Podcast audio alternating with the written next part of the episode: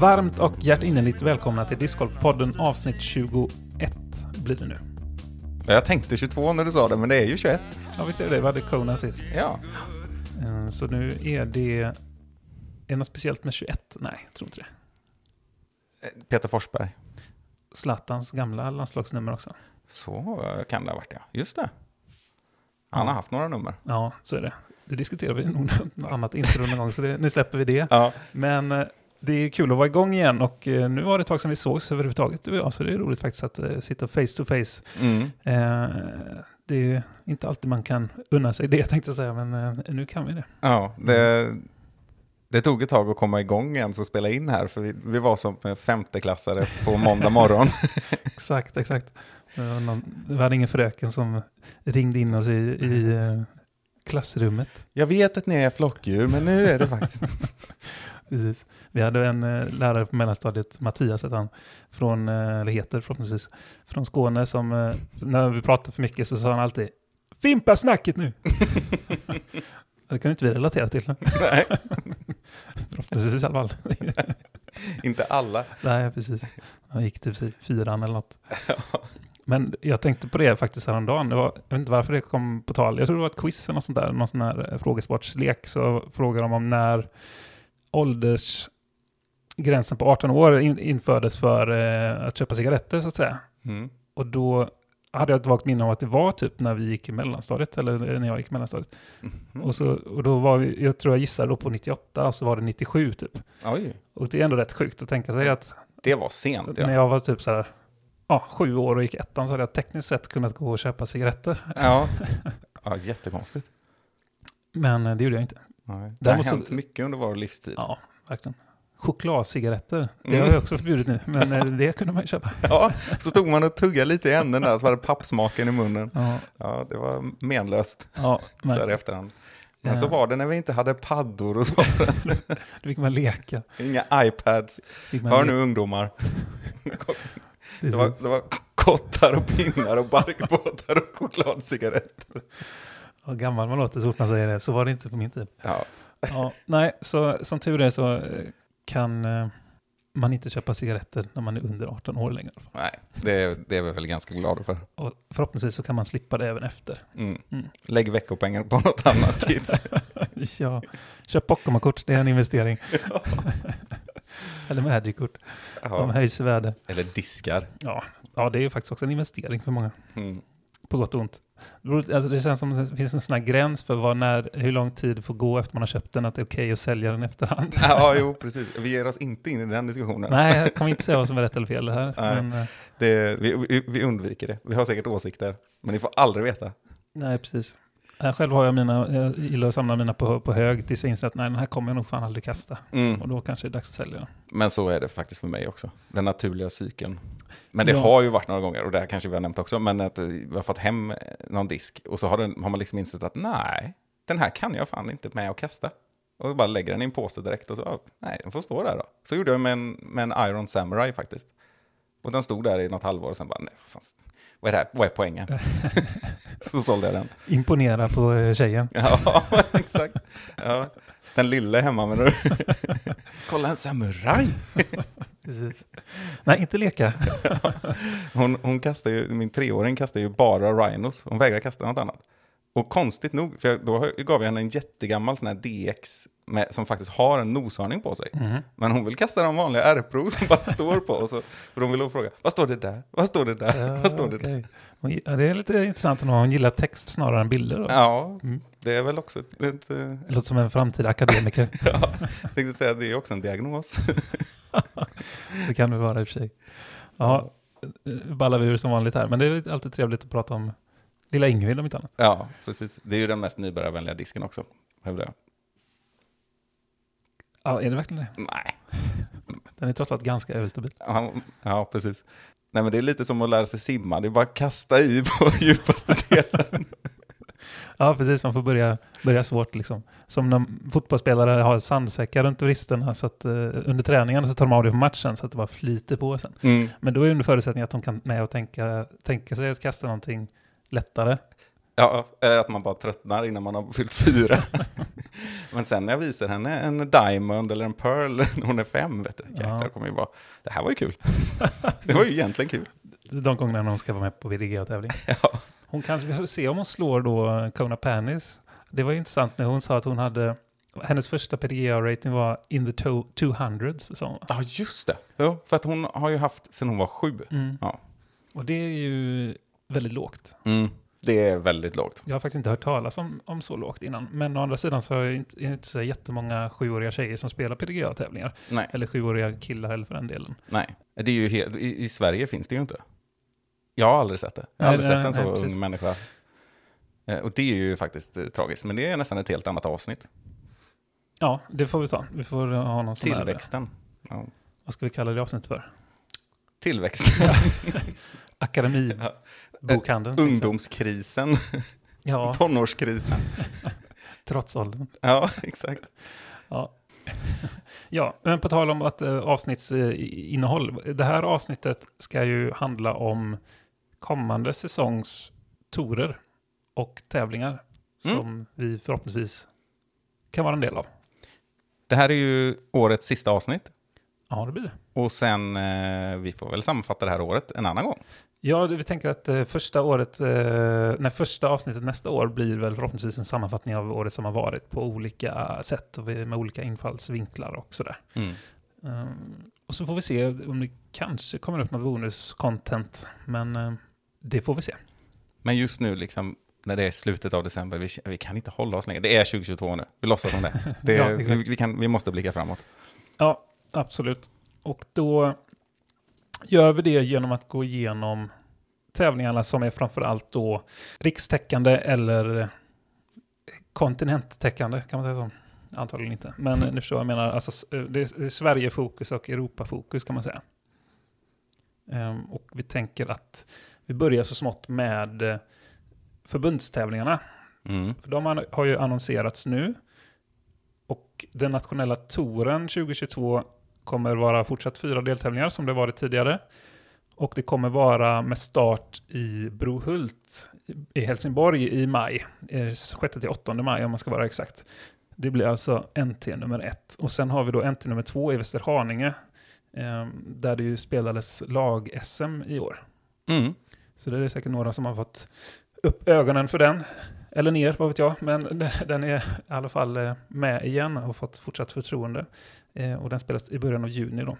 Sen har vi Serpent Hill. Får även då förtroende för en förbundstävling. De hade ju par-SM sist, men nu får de då den tredje NTn. Sista helgen i juli. Och Serpent Hill är ju då i Luleå, för er som inte känner till det. På Ormberget. Ja, just det. Precis.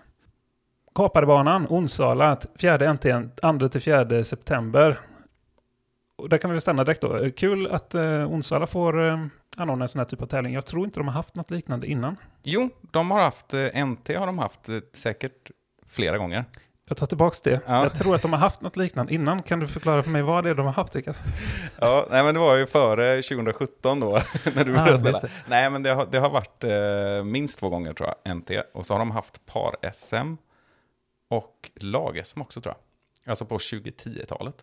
Mm. Så att de, de är rutinerade. Men Ja, de var väl... Men okej, jag, jag, jag omfraserar här då. Och Mm. säger att den nya layouten Mm, har inte sett eh, ljus i en sån här typ av tävling. nej, det har den ju inte. Och den har väl inte heller sett dig och mig.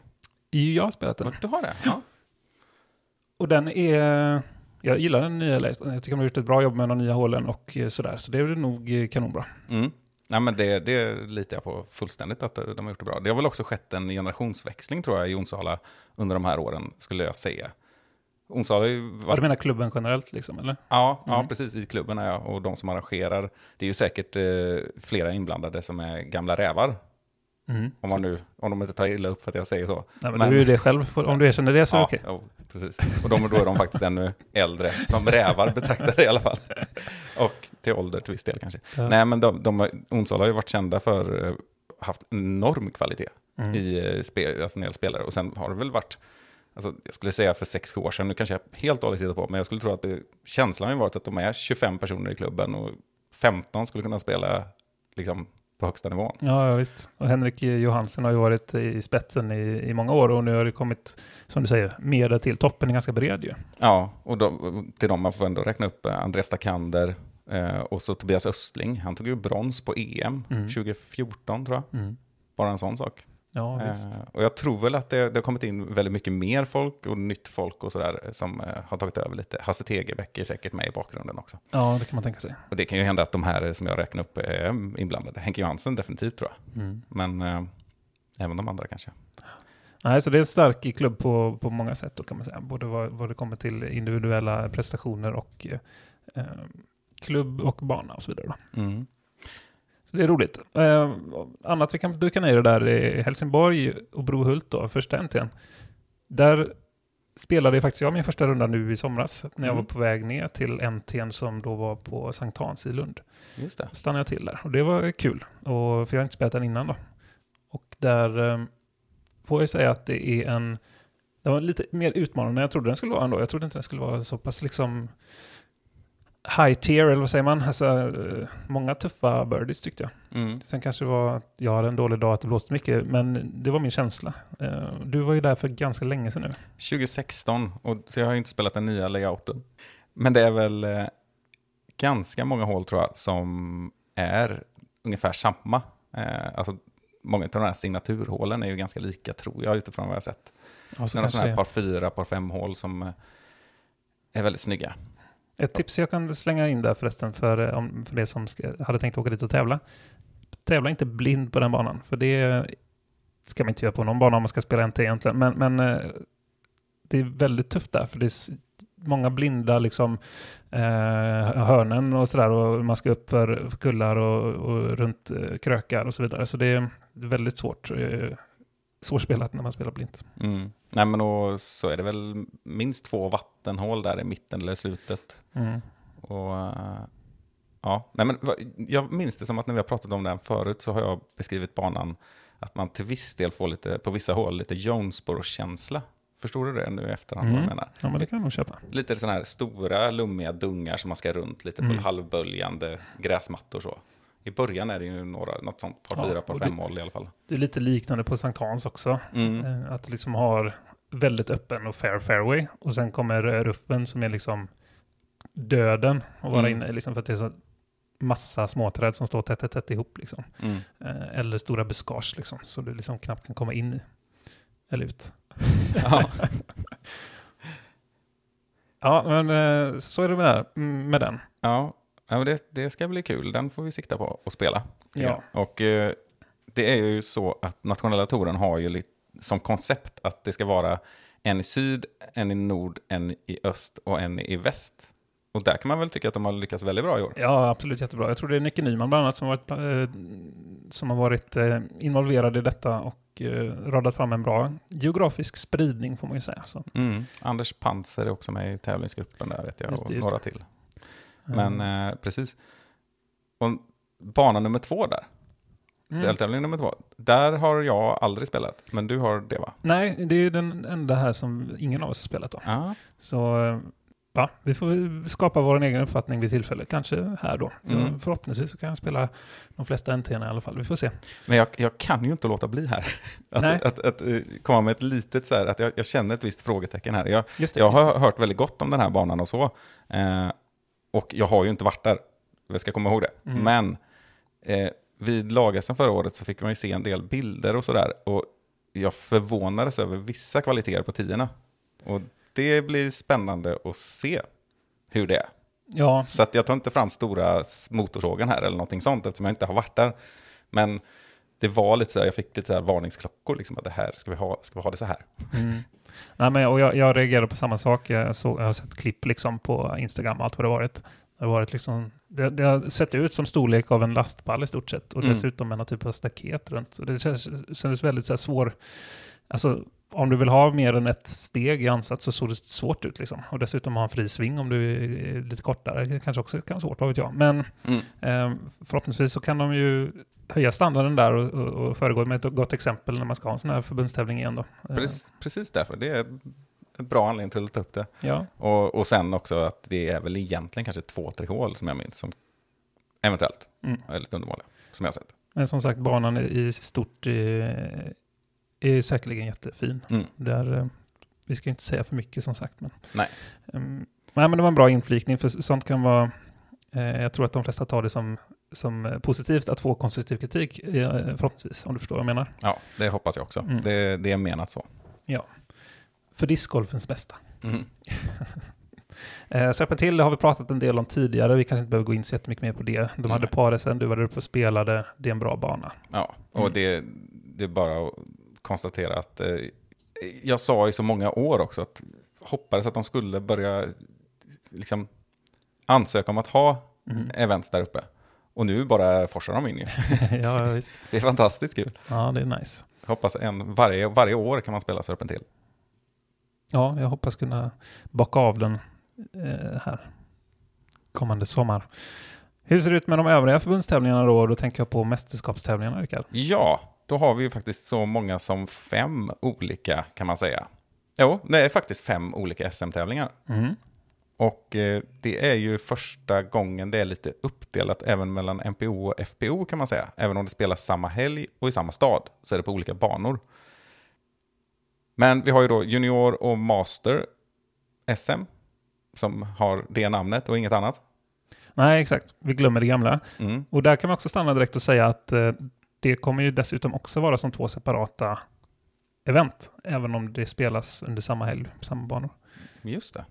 Det är också nytt för i år. Och, ja, sa vi att det spelas i Gävle? Nej, det sa vi nog inte. Nej, Valls herrgård, där har vi spelat ihop. Jajamän, jag har fina bilder på dig Ja, när du visar tid. just det. Det är ju en jättefin bana. Ja, det det. Eh, Jag skulle säga hälften av hålen är jättebra. Ja, nej, men precis. Det, det är liksom inte, inte liksom toppskiktet eh, av svenska banor, men det är ju i min, alltså i min värld. Mm. Men det är ju inte långt därifrån så att säga. Nej, eh, men alltså det, jag skulle säga att det är väldigt många hål. Jag skulle nog kunna på rak arm sådär utan att gå in på vilka det är. Men alltså fem, sex hål är jätte, jätte, jättefina. Mm. Alltså yttersta klass. Ja, verkligen. Man Ja. hade liksom velat vara där och plocka och, och kolla lite om man ska göra en sån här... eh, Dream eh, 18. precis. ja, där skulle jag plocka med något hål, Mm. definitivt. Som vi får göra någon gång, för det är jag själv lite sugen på. Mm. Eh, sen har vi par-SM i Rydskogen, där det var NT förra året. Mm. Där hoppas jag ju till exempel själv få spela, hade ju varit kul. Ja, just det. Eh, för där var ju inte jag förra året. Nej, ja, jag var ju på NTN där och som vanligt gjorde en katastrofrunda så att det sket sig liksom.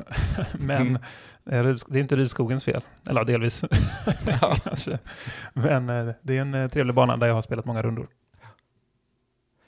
Och sen kommer vi då till lag-SM är det ju. Det är ju lag-SM, jag sa nog individuella SM förut att det var uppdelat, men det är ju lag-SM som kommer spela på samma helg och det är ju andra året någonsin som FBO har ett eget lag-SM. Mm. Eh, och det kommer då spelas i Örebro och det är på Brickeberg för MPO och Hästhagen för FPO. I september är detta. Just det. Och jag tror att det var så, visst var det så att själva upplägget kring vilka som får vara med och hur det, gör, hur det görs med kval och sånt där, det har de inte kommit ut med nu. För Nej. att de vet inte, eller så att säga, de kommer anpassa upplägget utefter hur många som anmäler sig.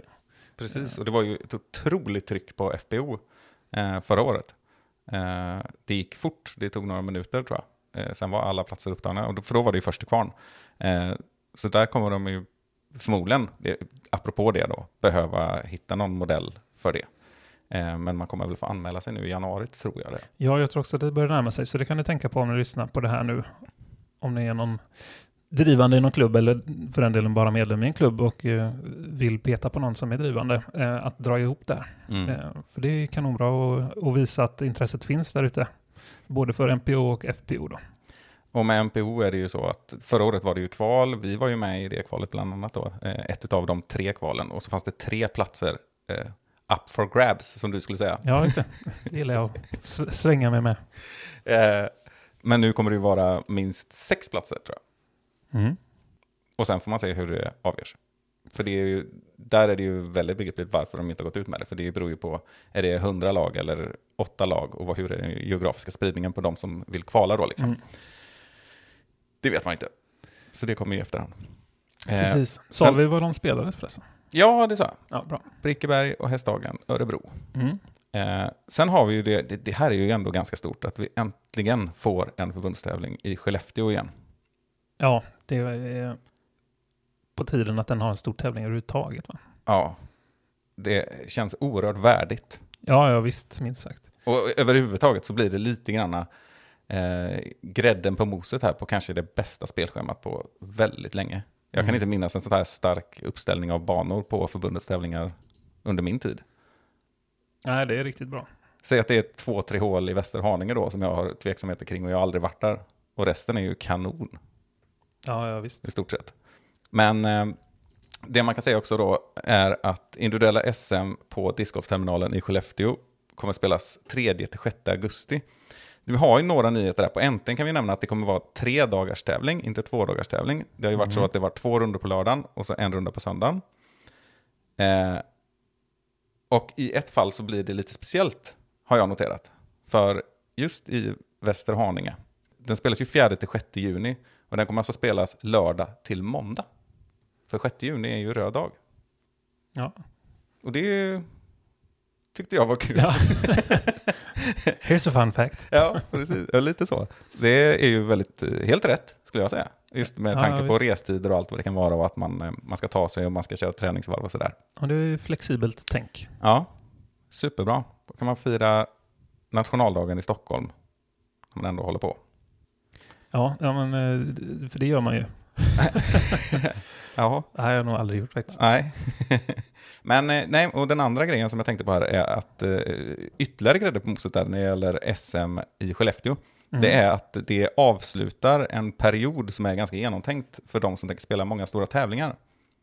Mm. Det finns eh, en tanke här som är ganska uppenbar och det är att Serpent Hill då, nationella touren nummer tre i Luleå, den spelas helgen innan SM. Mm. Helgen innan Luleå så spelas European Open. Mm. Och då har man tre veckors resande där och kunna ha det gött. Så är man med på European Open så avslutas den på söndagen. Sen startar eh, det i Luleå då på fredagen och avslutas på söndagen i Luleå. Sen startar SM redan på en onsdag och avslutas på en lördag. Ja. Och det här är ju ett proffsigt upplägg tycker jag. Mm. ja, men då har man tänkt i ett helhetsperspektiv liksom. Och skulle man, till exempel om, när jag kollade, om jag skulle åka den här eh, slingan, liksom, jag skulle ta bilen och åka European Open och så upp till Luleå, då kör man upp genom norra Finland liksom, Mm. och så runt. Eh, och sen Skellefteå, Skellefteå är väl ungefär en och en halv timme söder om Luleå. Då, Mm. alltså det är inte mer, och sen hem då, då snackar vi Vänersborg, Stockholm och så över dit. Men körtiden är inte mer än 15 timmar runt alltihop. Det är faktiskt inte så farligt som det kan se ut på en karta eller Det låter inte jättemycket faktiskt. Nej. Sen är det lite färja då inblandat i det. Och, och så måste man ju stanna i Åland i två veckor på vägen. Ja, ja det är mycket. Ja. Och eh, gissningsvis en och annan discgolfbana på väg. Gud, man får ju... Du får nog räkna med 15 veckor istället. Alltså det är ju, man får ju verkligen försöka plocka russinen ur kakan om man ska göra den resan. Ja.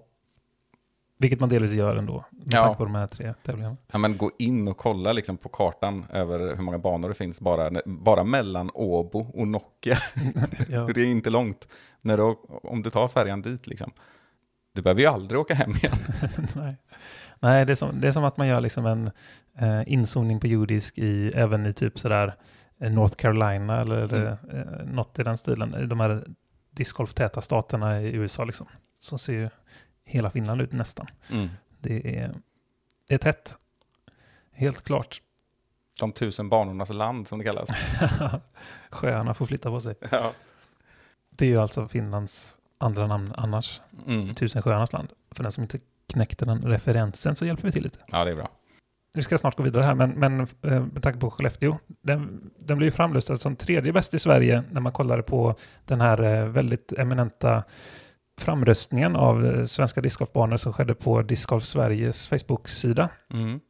Och jag tror att det har att göra med att den ligger där den ligger. Att Mm. inte lika många har spelat den helt enkelt. Annars hade den legat högre upp vill jag tro. Ja. Och då vill jag inte ta bort någonting från eh, Lundbyparken eller från Järva för den delen. Och, och Järva är ju erkänt fantastisk på många sätt. Eh, även om nu har den nu genomgått en förändring så att säga. Men, men ändå lite förvånad att inte Skellefteå låg högre upp. Men det känns som att det är förklaringen. Ja, jag skulle tro att det är en annan typ av tävling så skulle Skellefteå vara etta. Ja, så kan det nog vara. Men då fick vi sagt det också. Mm. Det, om ni inte har kollat på den så gå in eh, på Facebook och sök på Discgolf eh, Sverige och så kolla in den här eh, sammanställningen. Det var väldigt intressant och kul att följa. Ja, jätteroligt. Bra Mellgren. Ja. Och apropå Mellgren, Precis. Åh, vilken segway. Nej, men eh, DG Events eh, är vi ju glada i att det existerar. Ja, exakt. exakt. Nej, så det, eh, vi tänkte vi får höja hans eh, mer eh, rikstäckande tävlingar också. Och då är det ju Svenska amatörtouren jag tänker på framförallt som spelas i år i, eller 2022 då i Onsala, Åkersberga, Mora och Örebro. Och jag, jag kan ha missat det, men jag tror inte att det har kommit mer, ut mer exakta tider än så just i nuläget. Men, eller nu gav jag inga tider alls, men jag gav platser åtminstone. Så det är ju kul, för det är, man kan ju likställa det med en nationell tour eh, på amatörnivå då, så att säga. Mm. Och eh, amatör, det kan klinga lite sådär eh, tråkigt man kan tycka, men, men det är ju ganska bra competition på sådana tävlingar också, helt klart. Ehm, så det kan vara värt att kolla upp om man känner för det. Och så även eh, som kronan på verket då i slutet av säsongen, eh, under en eh, helg i mitten av oktober blir det då, så har vi eh, Swedish Amateur Championship som spelas på just Lundbyparken som vi pratade om eh, här då. En väldigt fin bana i Enköping då. Och där eh, spelas den eh, 13 till 16 då, så det blir liksom en tredagars tävling där eh, en svensk eh, amatörmästare ska koras kan man ju säga. Mm. Sen har ju Mellgren och DG Events många andra tävlingar också så, såklart, men det här kändes som, som de mest liksom, ehm, ja, rikstäckande som sagt då. Mm. När vi går vidare här kan vi konstatera att det kommer ju finnas otroligt mycket tävlingar nästa år. Det är ju någonting som har hänt nu. Nu kommer liksom allting efter pandemin, höll jag på att säga. Ja, förhoppningsvis. Vi kanske kan slänga in den brasklappen här med en gång då. Ja, för det, det har ju kommit senast den här veckan. Eh, nya, inte bara signaler, det kommer ju nya restriktioner från den 23 december, vilket är dagen då det här släpps. Mm. Och det är väl bara att konstatera att vi kan ju inte vara 100% säkra på att det inte blir en till säsong som är påverkad av pandemin. Nej, tyvärr är det ju så att det blir en osäkerhetsfaktor även i år. Framförallt då antagligen för vår tävlingarna. Ja, och eh, de internationella tävlingarna är ju det som först också kanske, där man känner en liten oro. Men med det sagt så är det ju så att det har aldrig varit så här tätt mellan de stora tävlingarna. Och vi har ju pratat om både amatörtävlingar då också som på nationell nivå. Men vi har ju faktiskt en till nationell tour kan man väl nästan säga det, Swedish Disc Golf Pro Tour, Ja, just det, precis. som Mikael Buj ligger bakom. Och där har vi ju sex deltävlingar under året, från april till september. Ja, där hans eh, flaggskepp Heatland Open är en del av kan man säga då. Mm, ja, det är det ju. Just det, det är det ja. För det är ju med även senare kan man säga. Ja. Eh, Den är- dubblar i en till tour på Precis. ännu högre nivå. Exakt. Det Ja. får vi eh, eh, återkomma till. Ja. Cliffhanger. Men av de sex deltävlingarna i alla fall så är eh, fem stycken bestämda när och var de kommer vara. Och det är Lundbyparken, Hilland Open i Filipstad, Swedish Open i Borås som Mm. äntligen gör comeback.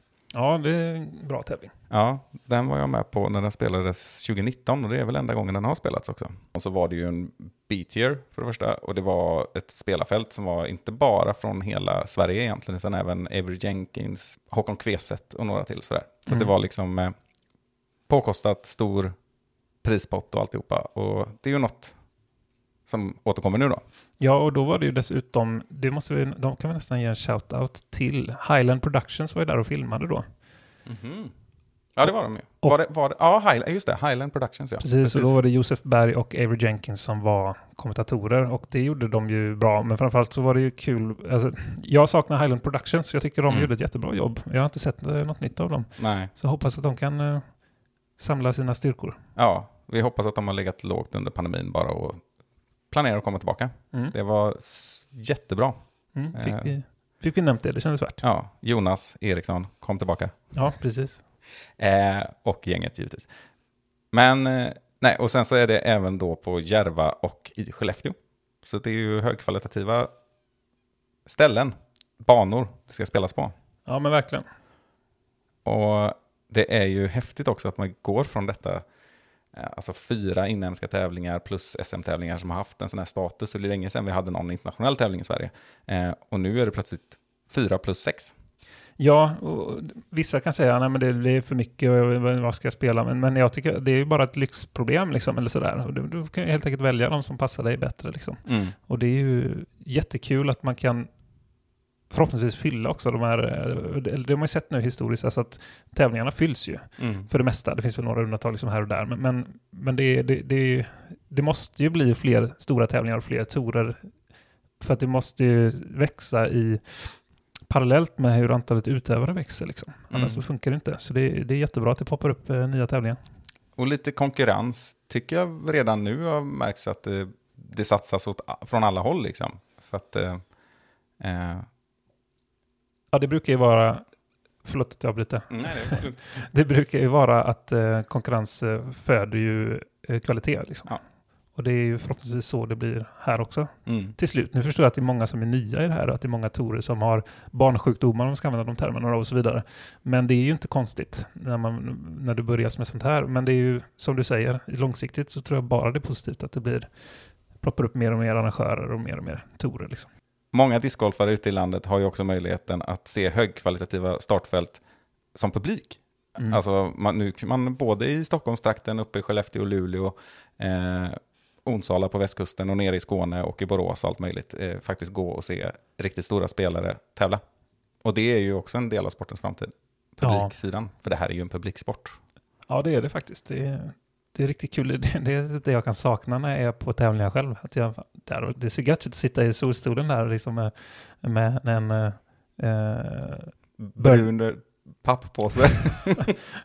en birdiebulle och, eh, och lite saft och titta på, eh, exakt. titta på eh, Karlsson när han eh, parkerar var, var, varannat hål Mm, precis.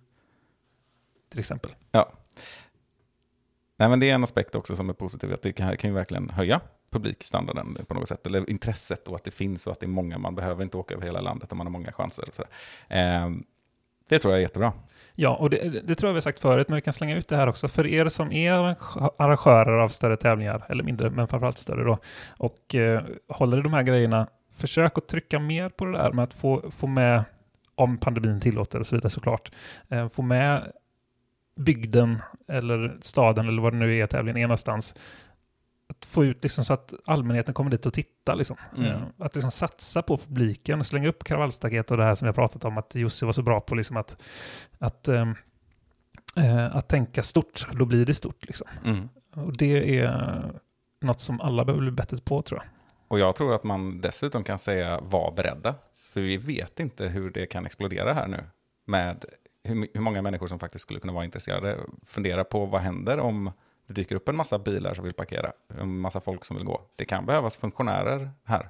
Ja, man får vara lite proaktiv. Ja.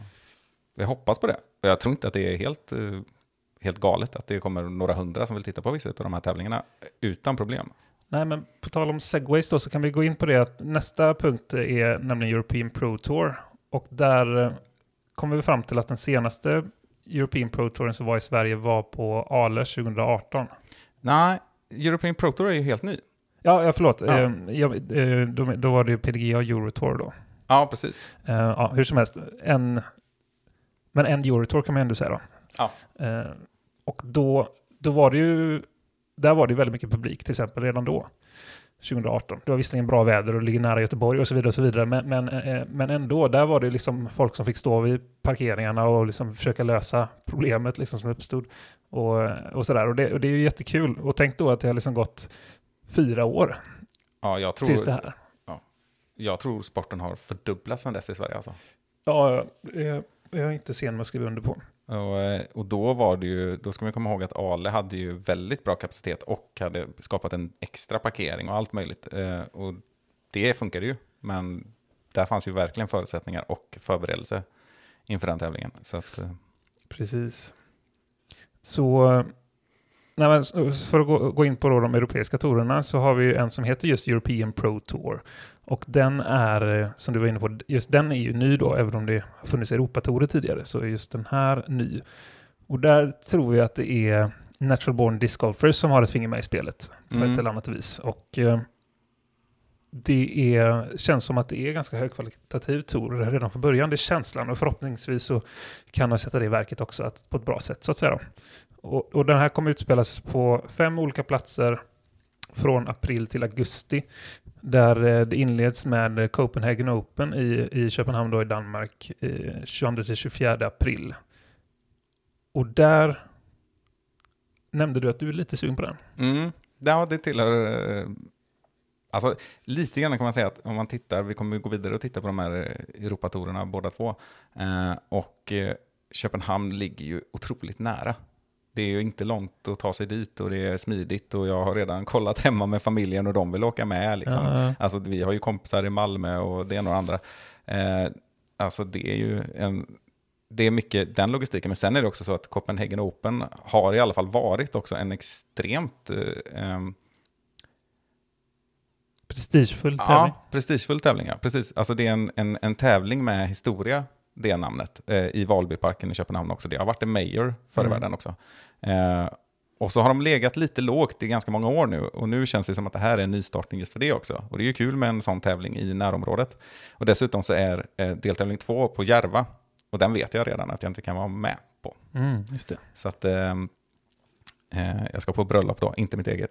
Det brukar låta så när man är lite hemlighetsfull. Det är min, min kära sambos syster som ska gifta sig i Vänersborg. Så att, ja, det var, Muscle. Ja, exakt.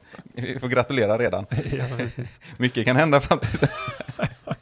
Eh, Nej, men den, den kommer jag ju missa. Så att, och då, då är det ju definitivt Köpenhamn som är närområdet och också känns väldigt... Jag, jag har ju själv bott i Malmö och sånt där också, så att det, det, det känns nära och det känns kul. Och vem vill inte åka till Köpenhamn i slutet av april? Herregud. Nej, möta våren. Ja, är, verkligen.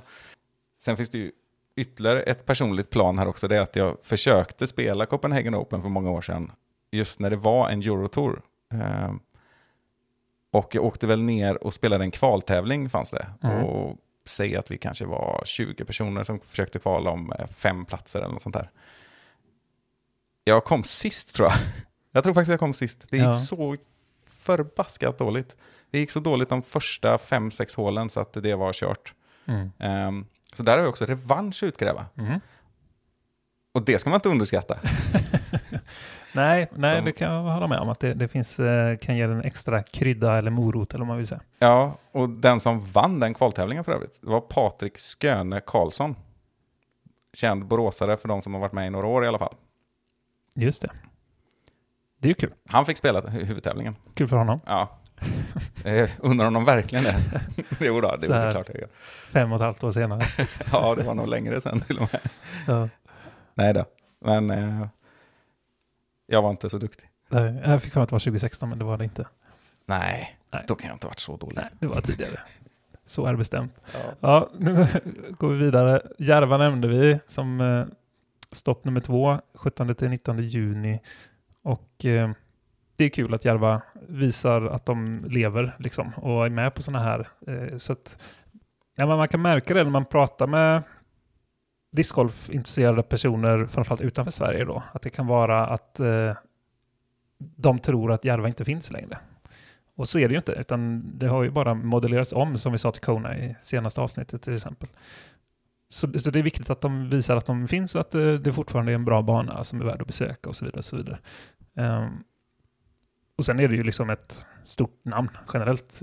Ja, nej, men det är ju ingen slump att eh, Kona Panis nämnde just den, att det är en sån här dröm att få åka dit. Och det är det ju fortfarande. Och det är ju liksom en, det är verkligen världskänt. Det är inte bara någonting som sägs i ljuset av, av saker som händer, utan det är varenda eh, toppspelare i USA till exempel vet, känner ju till Järva. Om de inte har varit där så känner de ändå till det. Och det är en bucketlistbana globalt inom discgolfen. Eagle till exempel har sagt att det är hans favoritbana, Ja. alla kategorier. Och när Greg han- Barsby också. Ja, Och Jeremy Colling har väl också lagt den högt i alla fall. Och, ja, det, är nog, det hade nog varit förvånande om många inte hade gjort det nästan faktiskt. mm. Och den blev ju framröstad till världens bästa bana. Men det vet alla som lyssnar. ja precis. Yes, vi hoppar vidare till Tyni Open EPT nummer tre då. I Finland. Och den är det nog många som känner till. Som ett proffsigt arrangemang. Och ett e- enormt arrangemang också. Det brukar ju vara sådär 1500 deltagare har det nog varit sista gången tror jag. Eller något sånt. Ja, man brukar jämföra det med Glassblown Open i eh, den här stora Dynamic Disc-tävlingen i, i USA då. Att Mm. det här är Euro- Europas eh, Glassblown Open då. Massa olika klasser, lång, säkert 10 dagars event på något sätt. Med, med liksom någon sorts kulmen med de här pro-klasserna. Eh, och det här är ju tävlingar som man har kunnat se på. Ja, Och med stora stjärnor. varierande banor också, om jag förstått det eh, rätt. Att det inte bara är en och samma bana här. Nej, det är, väl, det är ju minst två. Säkert tre kanske. Ja, Det- ja, men det är nog så. Det är därför vissa, tror jag, eh, som jag har hört, har haft lite svårt nästan för att åka dit. För att man måste spela in sig på tre banor, att det är en runda per bana. Jag för mig att det är något sånt, ja. Och jag kan tycka att det är häftigt att ha det så. Men jag kan också förstå de som säger just det du nämnde nu då. Ja, och det är ju en an- anledning till att man har gjort om till exempel VM är det väl, och andra arrangemang för att det inte ska vara helt hopplöst och krävas tre veckors träning. Liksom. Exakt. Lyssna på Discgolfpodden avsnitt två så får ni höra mer om det. Jajamän. Där Birgitta Lagerholm pratar om dessa bekymmer. Precis. Och, men Tyni Open tror ju vi, när vi spekulerar lite här, att det är ju lite granna navet i hela European Pro Tour. Alltså, det är nog samma människor som ligger bakom den tävlingen, tror vi, som lite grann ligger bakom touren. Mm. Så att det, det, på något sätt kan man nog säga att den här European Pro Tour är någon sorts påbyggnad på Tyni Open. Men det är spekulationer. Ja, nej men så, så bör det vara faktiskt. Och sen Estonian Open också någonting som har börjat växa mer och mer känns det som. Mm. Och eh, vi såg väl både Sexton och Eagle och flera vara där när det begav sig sist. Ja, Kevin Jones. James Conrad tror jag också har varit där. Ja, Och det, ja, där brukar det vara stjärnspäckat. Och det är en sån tävling som jag själv också har varit väldigt sugen på att åka på och försökt sådär få in i spelscheman som aldrig har blivit av på grund av pandemin. Och inte hade blivit av kanske ändå. Men just för att, dels för att eh, åtminstone en av banorna, för där tror jag det är två banor, ser fantastisk ut. mm. Eh, och dels för att det också har den här proffsiga ambitionen, men också för att det verkar vara en sån där mysig stämning runt hela eventet. Mm. Och, och ja, en tävling där spelarna verkar trivas. Och det är en anledning till att många har åkt dit. Inte bara att det har också varit planerat sådär helgen för Mm. European Open och så, men det finns en anledning till att många stora spelare har valt att åka dit för att det är en trevlig upplevelse som helhet. Ja, men jag. jag kan tänka mig, och personligen hade jag också gärna velat åka till Estland, jag har inte varit där. Så det har varit en rolig grej. Och eh, men från västkusten så vill man ju gärna åka till Körvema. Mm. Bra namn. Mm. Det är lite så Göteborgsklingande. Get mos god korv. Emma. Och jag tror att det är en sån där eh, vinterort som på sommaren blir en sån här härlig Estlands motsvarighet till. Aspen. Eller Hundfjället. Ja, nej, men Holmenkollen tänk, tänker jag på när jag sett de tävlingarna. För där är det ju också discgolftävlingar på sommaren och så kör de skidor på vintern. Eller Mm. Ymer i Borås för den delen. Fast det här är mera... Är det, nej, det är inte nerför va? Det är väl, det är väl längdspår? Ja, jag Mm. tror det. Men det, det har lite den där känslan. Ja. Estlands Säfsen. Ja, Ja, jag vet. Vi kan hålla på hela kvällen. Men eh, eh, den här touren avslutas då den eh, eh, 12-14 augusti med Turku Open i Turku, Finland. Mm. Turku är Åbo, va? Ja, det är ju, ja, så tror jag nu. Jag vågar inte svära på det, men det, så tror jag det. Och det är, det är alltid lite speciellt med de här, att de, de har så olika namn, ofta. Mm. Ja, men Turku är Åbo. Så eh, det blir nog en, en trevlig tour. Och kanske den som kommer locka störst namn har vi spekulerat lite kring. Den eh, touren, ja. Mm. Mm. Ja, men det skulle jag ju tro. Det, känslan är ju att de har en eh, möjlighet att i alla fall på sikt utvecklas till den proffsigaste. Just det.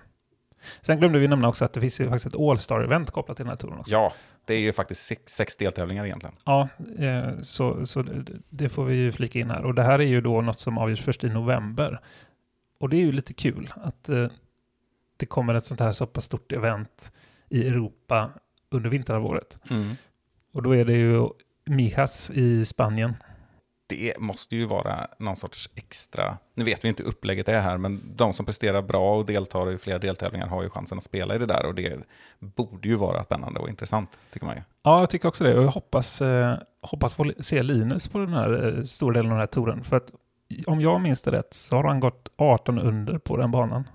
Ja, det förvånar mig inte ett dugg. Säg 18 under så säger jag Linus, vilken bana? Eller Macbeth. ja, ja, Det är de två. ja. Nej, men eh, han får rätta mig om jag har fel. Han brukar lyssna på den här podden, vet jag. Mm. Men eh, jag fick för mig att det var så. Att jag såg det vid något flöde någonstans. Och eh, det är ju imponerande såklart. Det kanske i och för sig säger också en del om banan. Den kanske är lite, lite, lite lättare då. Men eh, de kanske har någon typ av um, tävlingslayout i det här fallet då. Ja, men det har nog hänt saker. Jag tror de har två banor numera och sådär, Mm. men jag vet inte, jag har inte varit där. Men det är ju också någonting som eh, känns ganska givet att man skulle vilja åka förr eller senare. Med tanke på Spanien, november. Ja, och de hade ju någon tävling nu i november var det väl, eller kanske var september, oktober, men det var i alla fall nu i höst. Ja, men de brukar ha det varje år. Mm. Eh, Där får vi ge en shoutout till eh, Kasta Plast-sponsrade Kymen Modig som gick och vann den tävlingen. Jaha, ja, det har jag missat.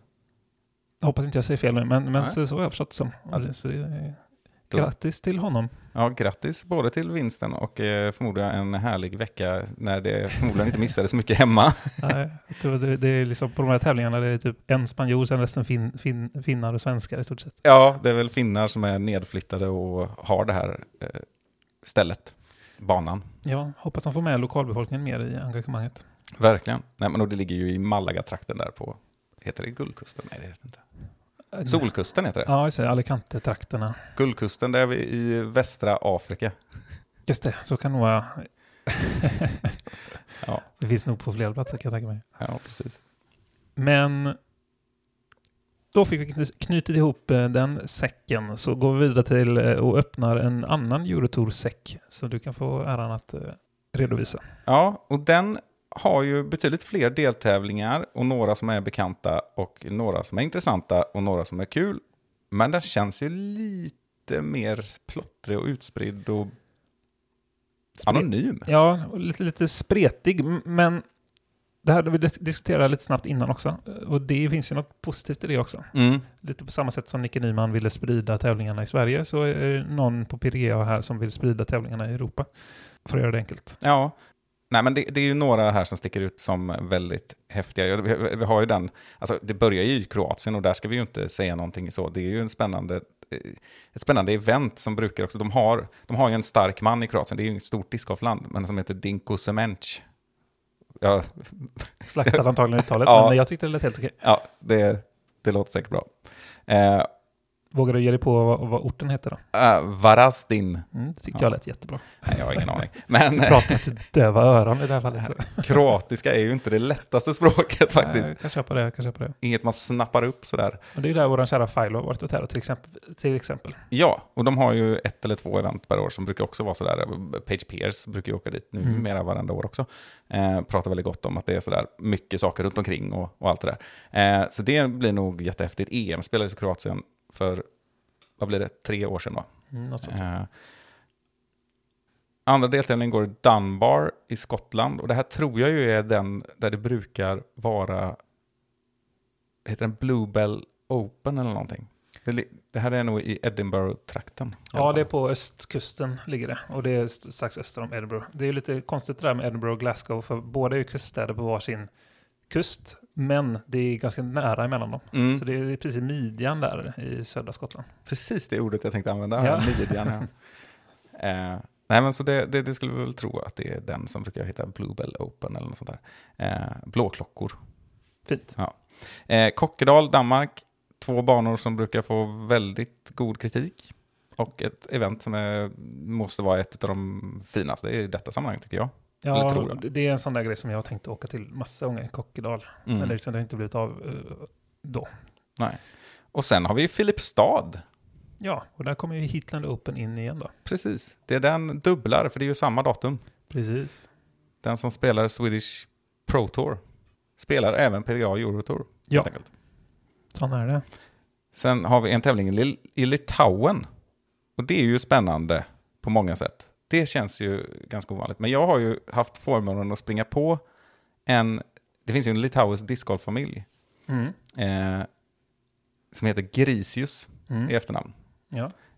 Det lägger vi ingen vikt vid. Nej, men det är far och son framförallt. Men Gabriellus Grisius spelade jag med eh, på European Open 2015, som jag nämnt många gånger. men jag spelade ett varv med honom där. Eh, eller två varv tror jag till och med. Vi var väl lika dåliga. Och sen så, han har ju, han har ju tagit någon medalj, här junior-EM och sånt. Så Mhm. Spelat väldigt länge och, och varit väldigt duktig. Eh, men kanske inte blommat ut så här då. Förlåt Gabriellus om du lyssnar. Men eh, Ja, kanske inte har blommat ut på det sättet. Ja, men Har ni gått ham- så många gånger ihop så att han lärt sig svenska tror du? Eh, nej, Då är det lugnt. han är duktig på engelska. Eh, nej, men då, då, nu sprang jag ju på honom igen och fick gå i samma grupp som honom igen på EM också. Det blir lite lustigt ja. mm. Och då pratade vi om detta, att vi sågs ju för sex år sedan. Mm. Jajamän. vi var lika dåliga då, sa han då. det var ju verkligen så det var i båda Ja. fallen också. Nej, men det är när jag har kollat på såna här deltagarlistor och resultatlistor och sånt där så är det ofta en litauisk flagga som dyker upp och då gissar jag att det är han. Ja, och eh, hans pappa är ju inblandad på många sätt. Eh, massa olika sammanhang i discgolf och sådär. Så att det, det här är en discgolffamilj. Och jag skulle förvåna mig oerhört mycket om det inte är de som ligger bakom denna. Nej, nej, så är det säkerligen. Så är det säkerligen. Och sen har vi Nokia i Finland. Och det är ju där European Open spelas en månad senare. Så vi kan väl anta att det är på, men de har, jo men det måste ju vara på den banan då. På Ja, The Beast. Antar det, för att, och i och med att det är en sån här bana som byggs upp inför event, det är ju ingen permanent bana det här, så Nej. gissar jag att den kommer då stå kvar så att säga under de här perioderna. Ja, för annars skulle det inte vara i Nokia. För er som inte har varit där eller känner till jättenoga, eh, tänker på annat när ni hör Nokia, så är ju Nokia en ganska liten ort väldigt nära Tammerfors, som är den större staden. Mm. Så Tammerfors har väl 200 000 invånare någonting. Så det är typ där man bor på hotell ofta. Ja, så att det är liksom en- den här 20 minuters resan man gör. Eh, så att jag kan inte tänka mig, hade det stått Tammerfors så hade det varit en annan sak. Då hade det ju för det första inte varit Nokia, så då hade det inte varit i Beast. Eh, men eh, Tammerfors finns ju bland annat i ett jättestort discgolfcenter numera. Och, men i Nokia är det väl den banan som gäller. Så det kan ju inte gärna. Det är väl slutledningsförmåga här. Ja, nej men så bör det vara. Sen hoppar vi till Estland, till den andra stora orten där det brukar spelas. Och där får du försöka uttala det. Alutaguse. Mm. Och där brukar det vara någon sorts, det brukar vara en stor inhemsk tävling också som också lockar lite, eh, lite folk utifrån. Eh, någon sorts eh, estnisk eh, paradtävling. Ja, nej men absolut. Den har man också sett eh, i periferin på diverse coverages. Ja, och Instagramkonton om man följer estniska spelare så är det liksom lite av en, en, en av höjdpunkterna på året. Ja. Bland de bästa. Eh, sen hoppar vi till Langevåg Överås i Norge. Och där, vilken bana är det Simon? Det är ju inte Sula Open. Jo. Är det det? Mm. Jag fick för mig att det var den här, som jag alltid glömmer vad den andra heter nämligen. Men då släpper vi den. Ja, nej men det måste vara det. Langevåg, det ligger väl vid Ålesund det här, men det är också de trakterna. Någon sorts skärgård. Ja, man är ofta safe när man säger vid kusten när det gäller Norge. Ja, inte det, alltid dock. men- det Norge är en lång jävla kust. Ja. Ja, det är Europas Chile. exakt. Det måste ju kunna vara den främsta kandidaten till världens vackrast belägna bana. Ja, och mest frustrerande att spela har jag hört. Jag har inte spelat det själv. Men Nej. det är ju många sådana här, typ en liten, liten udde i vattnet står det en korg. Till exempel. Skräckblandad förtjusning. Och väldigt många år så började det ju blåsa den där veckan när det skulle vara tävling och så regnade det en massa och så bara just det, det är 115 meter för att komma över här. Så att Ja. hur många destroyers jag vill kasta bort? Ja. Eh, vi har inte varit där, men det har varit det är skräckblandad förtjusning Mm. är väl tanken inför att spela där. ja, lite så känns det. Och sen har vi Braine, Braine L i Belgien Ja, precis. som touravslutning. Då, har vi ju hela, är det tio stycken? En, två, tre, fyra, fem, sex, sju, åtta, nio. Nio event på nio eh, olika orter i nio olika länder. Mhm. Ja, som ni hör, det finns mycket att se fram emot och det här är ju som sagt eh, toppen, eller vad, vad man ska kalla det för, av de här tävlingarna, så de större tävlingarna. Och det kommer ju finnas mycket annat att förlusta sig om man eh, spelar på en annan nivå eller om man bara inte har lust att resa så mycket eller Mm. sådär. Det får vi ta i ett annat avsnitt, för nu eh, har det gått eh, lång tid här inser jag. Ja, det har det. Mm. Ja, då får vi, då får vi nöja oss nu. Ja, det är, nästan, det är nästan så faktiskt.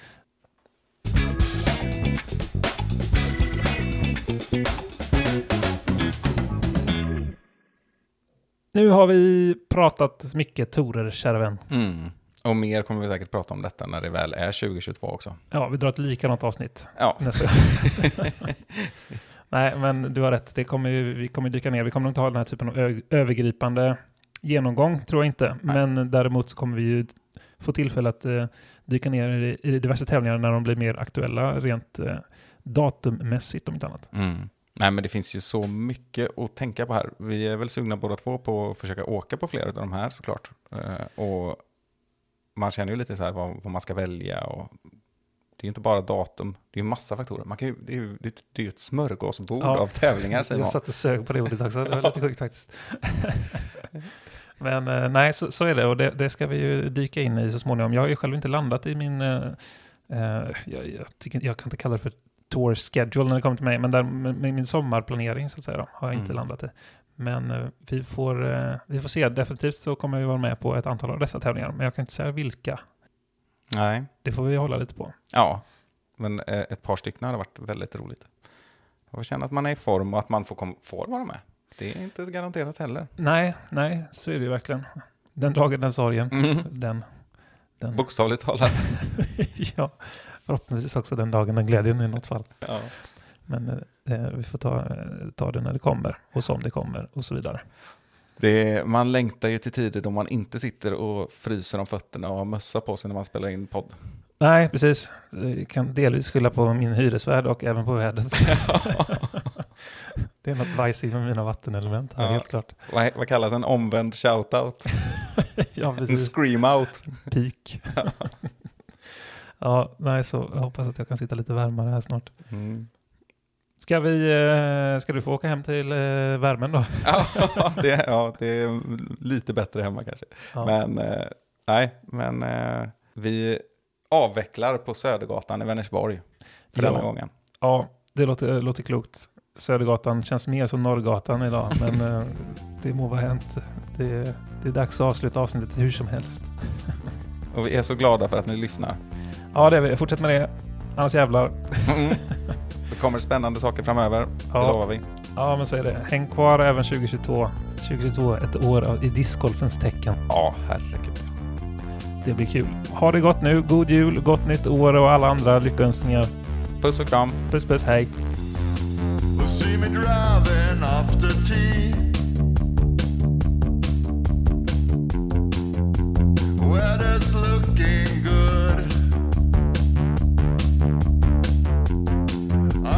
Disc bag full of tricks. Yeah, I got them spinning. I'm listening to music you can't hear. I got my magic plastic in the air. Cause I'm a disc golfer, yes I am.